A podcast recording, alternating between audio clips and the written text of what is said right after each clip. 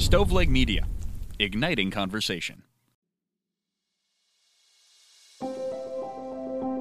Happy Wednesday, everyone. Welcome to the Jesus That's Good News podcast. This is a space where we're going to share the gospel, aka the good news, to anyone who has the vulnerability to pull up a chair at Jesus' table with no reservation needed. Julie, hey! Devin, hey, it's so good to see you. What you guys may not realize is that Devin and I are actually on a Zoom call, so we get to see each other's faces while we're recording, and it's great. She has a beautiful smile, so it's just so uplifting. Julie, every time I'm in your presence, whether it's in person or in Zoom, I feel the love, and I enjoy just getting to see your face and your spirit as well. So, Julie, I know that you spent the day today by the pool. Yes, I did. Did you get baptized a few times? I baptized myself a few times in the water. Um, some neighbors. Just some, anyone who wanted to come over. Yes, or... yes. Just free baptisms all around. It was a great afternoon. Um, but yeah, I wanted to talk about baptism today and look at Jesus's baptism and, and what baptism can mean for us. And I'm joking, of course, about baptizing myself. But yeah, and, and by the way, Devin, did you know that um, up until the Middle Ages, like in order to be baptized, like you would have to strip naked? Hey, I'm here for I, it. Let's bring it back. I hear you. I hear you. I mean, church attendance might really... It could go up or it could go down. I might like go into the fig leaf business and that... There you go. Yeah, people could All just... All you need is a string and a leaf, right? That's... That's right. Oh my gosh, we are really off topic here a little bit, but I don't know, Devin, what was your... Uh, church tradition, like when you were growing up, did, did what were your thoughts about baptism? Honestly, uh, I guess there really wasn't one, if that's an answer. Okay, yeah. Growing up, you know, we attended church, but sports got in the way between my brother and I, so I didn't really start getting back into, you know, going to church until end of college, after college, and um, I actually didn't get baptized until I was twenty-six, twenty-seven. Hmm, okay. So I never was baptized prior to, and I will talk about that a little bit later on, but my parents kind of wanted to give me that choice. Yeah, I totally respect that. Um, I have a funny story I'm going to tell about my daughter a little bit later. Hi, Taylor. I love you. What's up, T? You're going to be coming up later, but, you know, growing up, the church I grew up in was, um, I won't say the denomination. I'm not looking to throw any denomination under the under the bus, so to speak, but it wasn't really talked about too much. They were more concerned about on Sunday mornings making sure that people came forward for something that we call an altar call, that we would, were feeling, you know, guilty about our sins and things like that. I don't recall very much talk about baptism. Uh, it wasn't until like you, till I got a little bit older, that baptism was kind of presented as something that we do to follow Christ's example. Uh, to show that, you know, we are following him. So I, I wonder sometimes people on the outside looking in, if they think it's a weird tradition, you know, like, hey, we want to throw water on you. Just and, dunking people for the heck of it. Yeah, yeah. But um, it's obviously something that Jesus thought was important because yeah. he did it. So I want to look at, at why uh, Jesus was baptized. And I think there's a couple different ways you could look at this. And, and the perspective I'm going to take today, Devin, or that we're going to look at is just one, just one perspective. But I think it's a really critical one, especially if people are questioning their identity in Christ. Yeah. If they're questioning if they're good enough, if they're worthy enough. Am I the kind of person that God would actually choose to love? You know? Mm-hmm. And so I think it's important for us to take a look at this. It's really odd, Devin. I've known churches that have actually split on the issue of baptism. You know, how someone should be baptized and... And don't we forget the main picture here when we start to do that. It doesn't matter how it's done. It's the fact that you are choosing that for your life. Right. Like, that's the important message. Yes. Who cares if you're sprinkled on? Who cares if you go fully underwater? What does matter and what we should care about is that you are welcoming Jesus Christ into your life. Yeah. I think about Jesus when he was dying on the cross and how he looked to one side and, and he, he looked at a very repentant, a very remorseful a thief on a cross, and he said, today you're going to be with me in paradise, but only after you get baptized. No, I'm joking. He never said that, right? So is baptism important? Yes. It identifies us as being followers of Jesus. Is it required? In my opinion, in my study, no, I don't think that it is. But Jesus did it, and so if it's good enough for him, it's good enough for me. Devin, I want you to read. I want you to to, to use those golden pipes. Just spread the good news for us. There we go. Okay, so in Mark chapter one, verses nine through fifteen. At that time Jesus came from Galilee and was baptized by John in the Jordan. Just as Jesus was coming up out of the water, he saw heaven being torn open and the Spirit descending on him like a dove. And a voice came from heaven, "You are my Son, whom I love. With you, I am well pleased." Mm. I was thinking about it. How would this be different, Devin, if we just stopped after verse nine? If it just said that, you know, Jesus came from Galilee, he was baptized by John in the Jordan. It was just a statement of fact. Like, boom, done. Like, boom, done. Like, the next part, the next few verses are everything. They're everything. That this, yes, Jesus is being baptized, but something amazing and miraculous happens. And so that's what I want us to concentrate on. But, you know, I think that baptism, I think when you're baptized, really what it boils down to, Devin, is, is it's a naming ceremony. Hmm. This is God saying from the heavens, this is my Son, who I love and who I'm well pleased. And I, I we talked about this early in Bible study, that yeah. the alternate uh, translation for that is who I love and I delight in. It's beautiful. It's a beautiful naming ceremony. And, and, and choosing the right name is so important. I remember when Taylor was born. I love the name Taylor. And um, I remember talking to her great-grandmother, you know, introducing Taylor for the first time and, and her saying, oh, what's her name? And I said, oh, her name is Taylor. And, and her great-grandmother started crying. And I said, oh, her name was Betty. And I said, Grandma Betty, what's wrong? And she goes, why did you give her a boy's name? Oh, my gosh. Hey, Devin, I can relate. Julie, though, how did Mama Con and Big Raj come up with Julie and Jody since you're twins? I, you know what? I'm not really sure. I'll be honest with you. But I can tell you this, that if we would have been boys, our names were going to be Brett and Bart. Brett and Bart. Bart. Can you okay. imagine? Man, you have been fighting in the womb trying to come out first to get Brett. Yes, I definitely wanted Brett. Okay, I would have been the Brett. I was three minutes older. But yeah, apparently there was an old Western show on in the sixties, which is when I was born. And it was called Maverick. It was like a Western. And the two guys' names, they were brothers, I guess, Brett and Bart Maverick. And my dad dug it. And so, yeah. That's hilarious. Poor Jody. She would have been like, Bart. Bart the fart. I mean, like, oh. she would, ju- it would just been awful childhood. But yeah, I laugh. But names are really, they really are important. And they're powerful. And I think that when we're baptized, it's a powerful moment too. I think this is where Jesus is saying, you're my Son, you're my daughter, whom I love and I delight in. Mm. I started thinking, I, I mean, growing up as a twin, of course, a lot of people would define me by Jody's characteristics or or her by my characteristics, like, you know, which one is smarter, which one is which one is the better athlete, or, you know, we allow so many other things to define us and to name us. Yeah. Looks, money, labels, other people's labels. I can so relate to this. I um, honestly, just recently, the past year and a half and prior, I know I struggled with the labels other people put on me. Mm. You know, I really took pride in being, quote, a good friend, or outgoing, strong, determined. And I do love all those things. Yeah, but, yeah. There's nothing wrong with those things. But it was when somebody else gave me that identity, and then when they took it away oh. is when I struggled. Oh my gosh, Devin, that's powerful. And I think when I did get baptized, and I'll talk about this a little bit later too, I know we're doing a lot of like sneak peeks, but when I fully came step for step with my walk with Christ, those labels can be taken away from me now, and I'm okay with it. Mm. But before January of twenty twenty-one, that's what crushed me. That's what wow. put me down to my rock bottom, is because people put labels on me, and they can so easily take them away, and then I was left with no identity. Oh, my gosh. So powerful. Thank you for sharing that. We all know the dangers of, of Facebook. Facebook has definitely has its... its place and it and its good aspects, but you know, I heard Richard Rohr say not too long ago that the ego is never satisfied. Mm. And there was a P B S documentary that came out a long time ago when Facebook first came out called The Generation of Like, and how many of us allow ourselves to be defined by how many likes we get or how many followers yes. we get.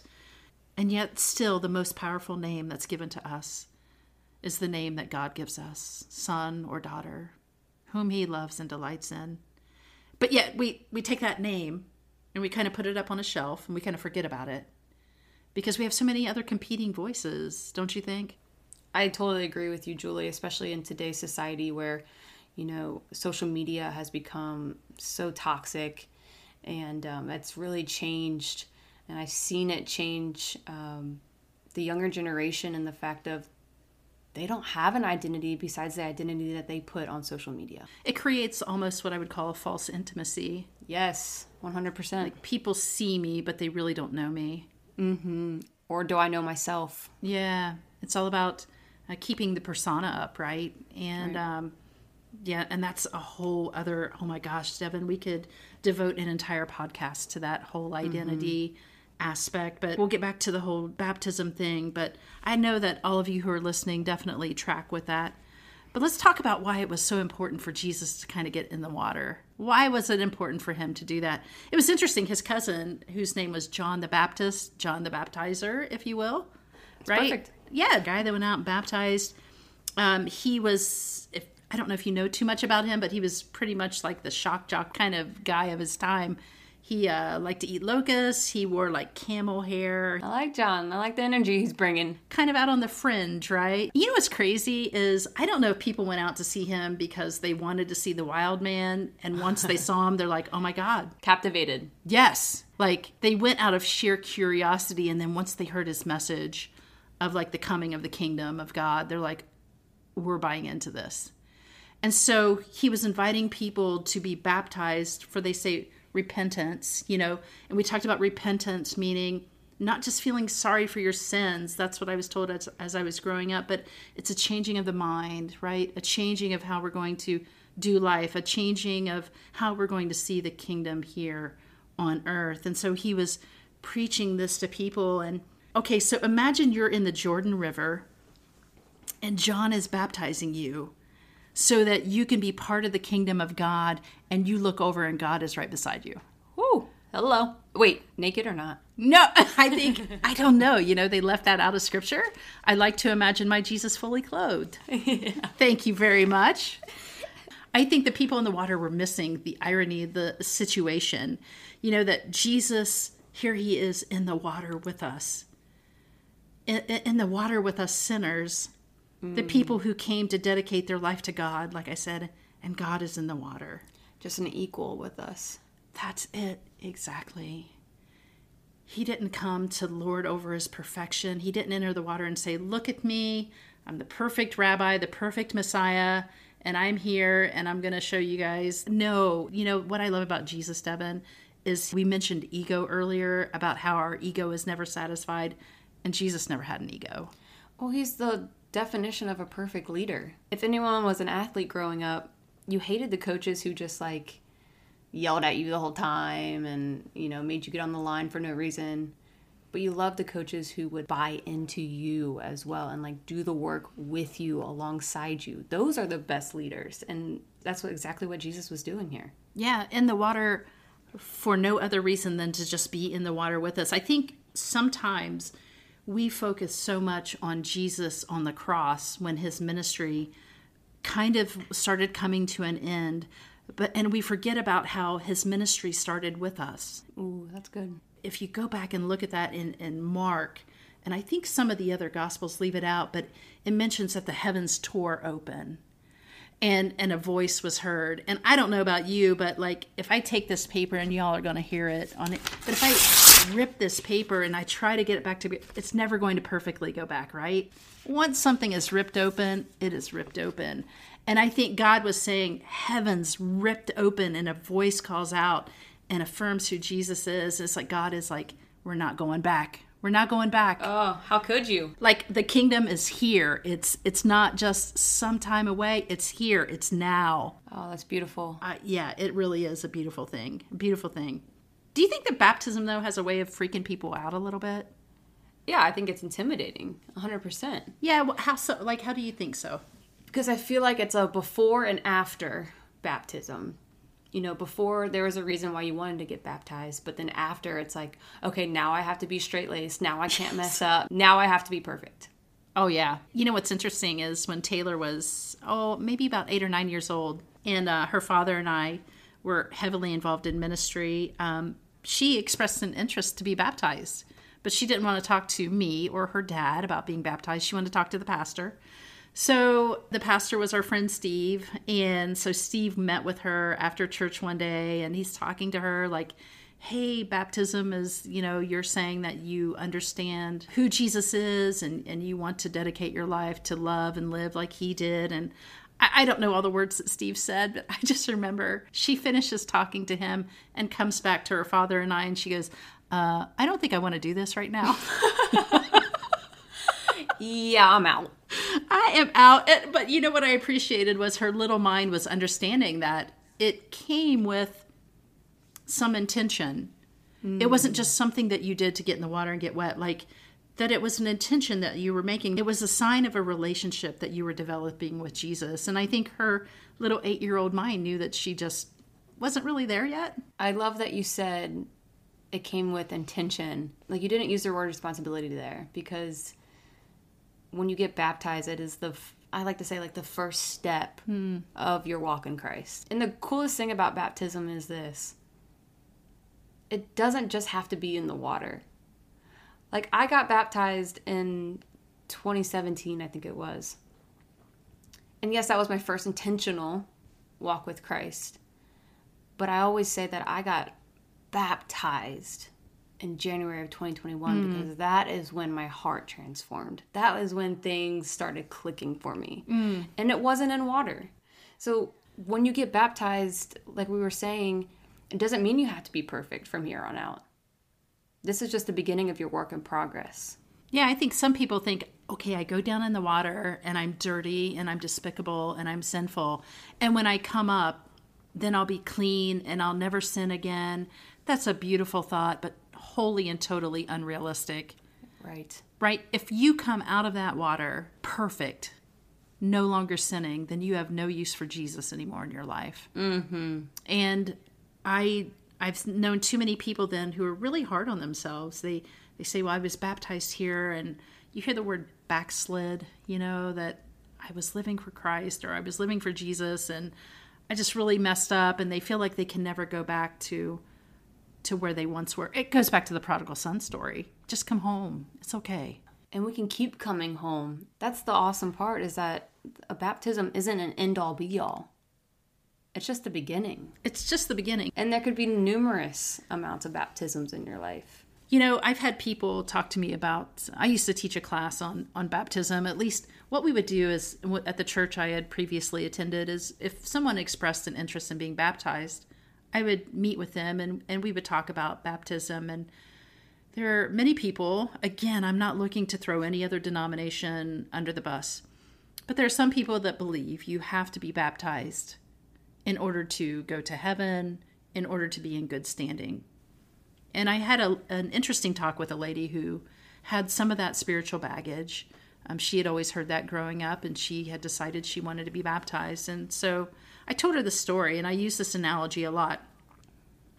It would be like uh, me meeting a stranger on the street. You know, and as, let's say it was a guy named Joe, and I said, hey, Joe, you want to get married? Let's get married. And I and I take a ring, and I put it on his finger, and he says, I just happen to have a ring here too. And he puts it on my finger, right? So we exchanged rings. We did the action. And so now we're married, right? Because we exchanged the rings. And we know that's a total load of bullcrap, because the action isn't what makes two people married. It's a representation of the relationship that already exists. Yes. When I officiated your wedding, you and Katie exchanged the rings because I knew that a love relationship existed between the two of you, and we were celebrating that through that action. Mm-hmm. But even had you never even exchanged rings, the relationship is still there. It's the same way with baptism. Baptism is just an action to represent that you have a relationship with Christ. An intentional relationship with Christ. The baptism itself doesn't, quote, save you. It's the beginning of the saving. Yes. I love the way you're saying that. It's the beginning of the saving. It's the beginning of saying, I know I need Jesus in my life. I can't do this without you. Mm, no. That's when everything changed for me. That's when, when I say that I got baptized without the water. that's when I was at my rock bottom. I had lost my identity, mm. and I needed his identity for me. Yeah. I had to say, I can't do this on my own anymore. Let's walk together through this. That's baptism. It is. It's a beautiful baptism. So let's go back to the scripture here real quick, because what I want us to understand is what God says of Jesus in this moment is what he says to us. I know that, Devin, when you came to me in twenty twenty-one and we started Bible study, one of the first things we talked about was the scripture. We talked about the prodigal son. Yes, we talked about the Good Samaritan. But how many times have I told you, Devin, you're a beautiful daughter of God whom he loves and delights in? Every Bible study you said it to me. Because I think it's important for us to understand that even the world could call us whatever it wants, we yeah. want to always come back to this as our foundation. So can you reread verses ten and eleven one more time? You are my son, whom I love. With you, I am well pleased. Yeah. And I know, Julie, when you say that God says, whom I delight in, that changed everything for me too, because I came from church trauma. I came from baggage in my life. I came from, I thought I wasn't worthy.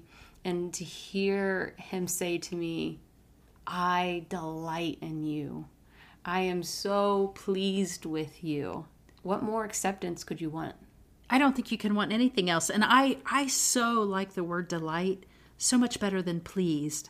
Because if if my mom or my dad would have said, Julie, I'm really pleased with you, to me that means, okay, I did the right thing. But if someone comes up to me, even if it's my dad, and he says, I really just delight in your in our conversation, or I just delight in you, that means like he enjoys my presence. Yeah, you get that warm fuzzy feeling. Yeah, we enjoy being in relationship together. Mm-hmm.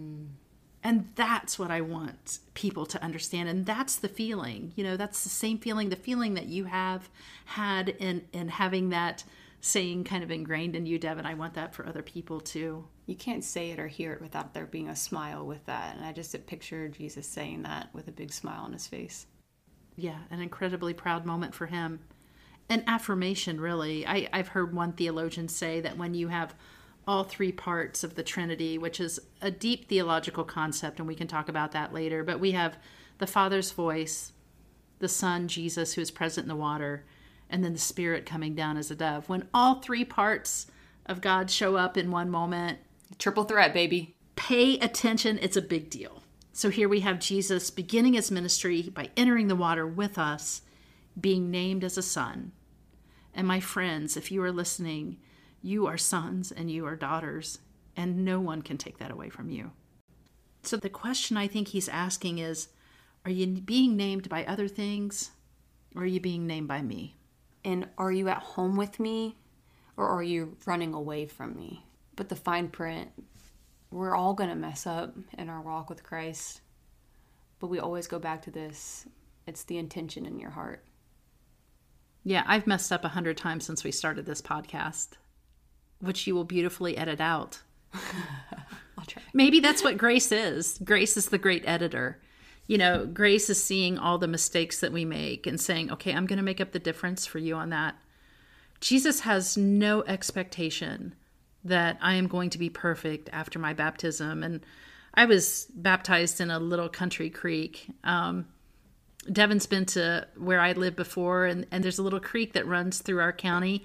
Pike County listeners, you know the creek I'm talking about. It is literally called P P Creek, P E E, P E E. And if y'all are listening and you don't believe me, just Google it, P P Creek in Pike County. You're going to find out that it is an actual uh, legitimate thing. But when I was baptized, I was twenty, oh my goodness, I think it was twenty-five years old. I was desperate to be named by God in that moment. Mm-hmm. I had made so many mistakes, I felt like, in my life, and I just needed a fresh start. And the sad part is, friends, is that after my baptism, life didn't necessarily get easier. I was tested all the more. Yes. And I failed a lot of times. I failed a lot of times. But God still calls me his daughter. And he still delights in you, Julie. Devin, I love how you've said how, you know, yes, you were baptized with water, but a true baptism came for you in January of twenty twenty-one when you felt almost like it was a baptism of the Holy Spirit, if you will, like there was a new opening, there was new understanding, there was new reassurance, there was a new name that was given to you. Your story about about how the labels that others had given you and how those were taken away is just stunningly beautiful. How you had to come back to the foundation of who Jesus said you were, and you had to redefine yourself in that way. Yeah, I didn't give anybody else the power anymore in my life. Yeah. The only power comes from right above. Yeah. And within me. That's the only thing we can depend on. So my friends, if if you find yourself struggling to be defined by other aspects in this world, if if you hear voices that are telling you that you're not good enough, that you never will measure up, that, that perhaps you've gone too far, um, know that those are voices not from God. Remember that you are his sons and daughters, whom he loves and delights in. Just sit with that for a while. Take it in and allow that to become your new normal. So what are we going to be talking about next week, Deb? Next week, we're going to jump into Mark chapter two, verses one through twelve. And this is when Jesus heals the paralyzed man. Yeah, I love this story. This one is a banger, if you will. A banger. Yeah, like when somebody puts out an album, there's a song oh, on there. Oh, it's a banger? It's like, oh, this is a banger. It really is a good one. And you know what I like? Let's just give it a, a tiny spoiler. Mm-hmm. Because this is not about just uh, one person's faith. This is about, like, your friends, too, and their faith. And your closest people. Oh, man, who you're doing life with, and do they have your back? And it's mm. just, it, Jesus, it's good news. So until then, just a reminder, you can visit us at stoveleg.com slash holy, and that's where you can submit any prayer request or good news of your own. You can also visit us through the amazing Facebook page that Julie has been working on, and that's where she shares some pretty powerful stuff on there throughout the week as well, so check it out. Yeah, so take a look at Mark chapter two, verses one through twelve. Come ready maybe to learn something new, but as always, um, please feel free to share your thoughts with us. We'd love to hear from you. Also, if you like the podcast, please subscribe, rate, and review wherever you get your podcast. And if you don't like it, it's all good. It's all good. We're going to keep on doing it. We're going to keep on keeping on. So on behalf of Julie and myself, here's to the good news. May we be it. May we seek it. May we spread it. So pull up a seat. There's no reservation needed. Be well, friends.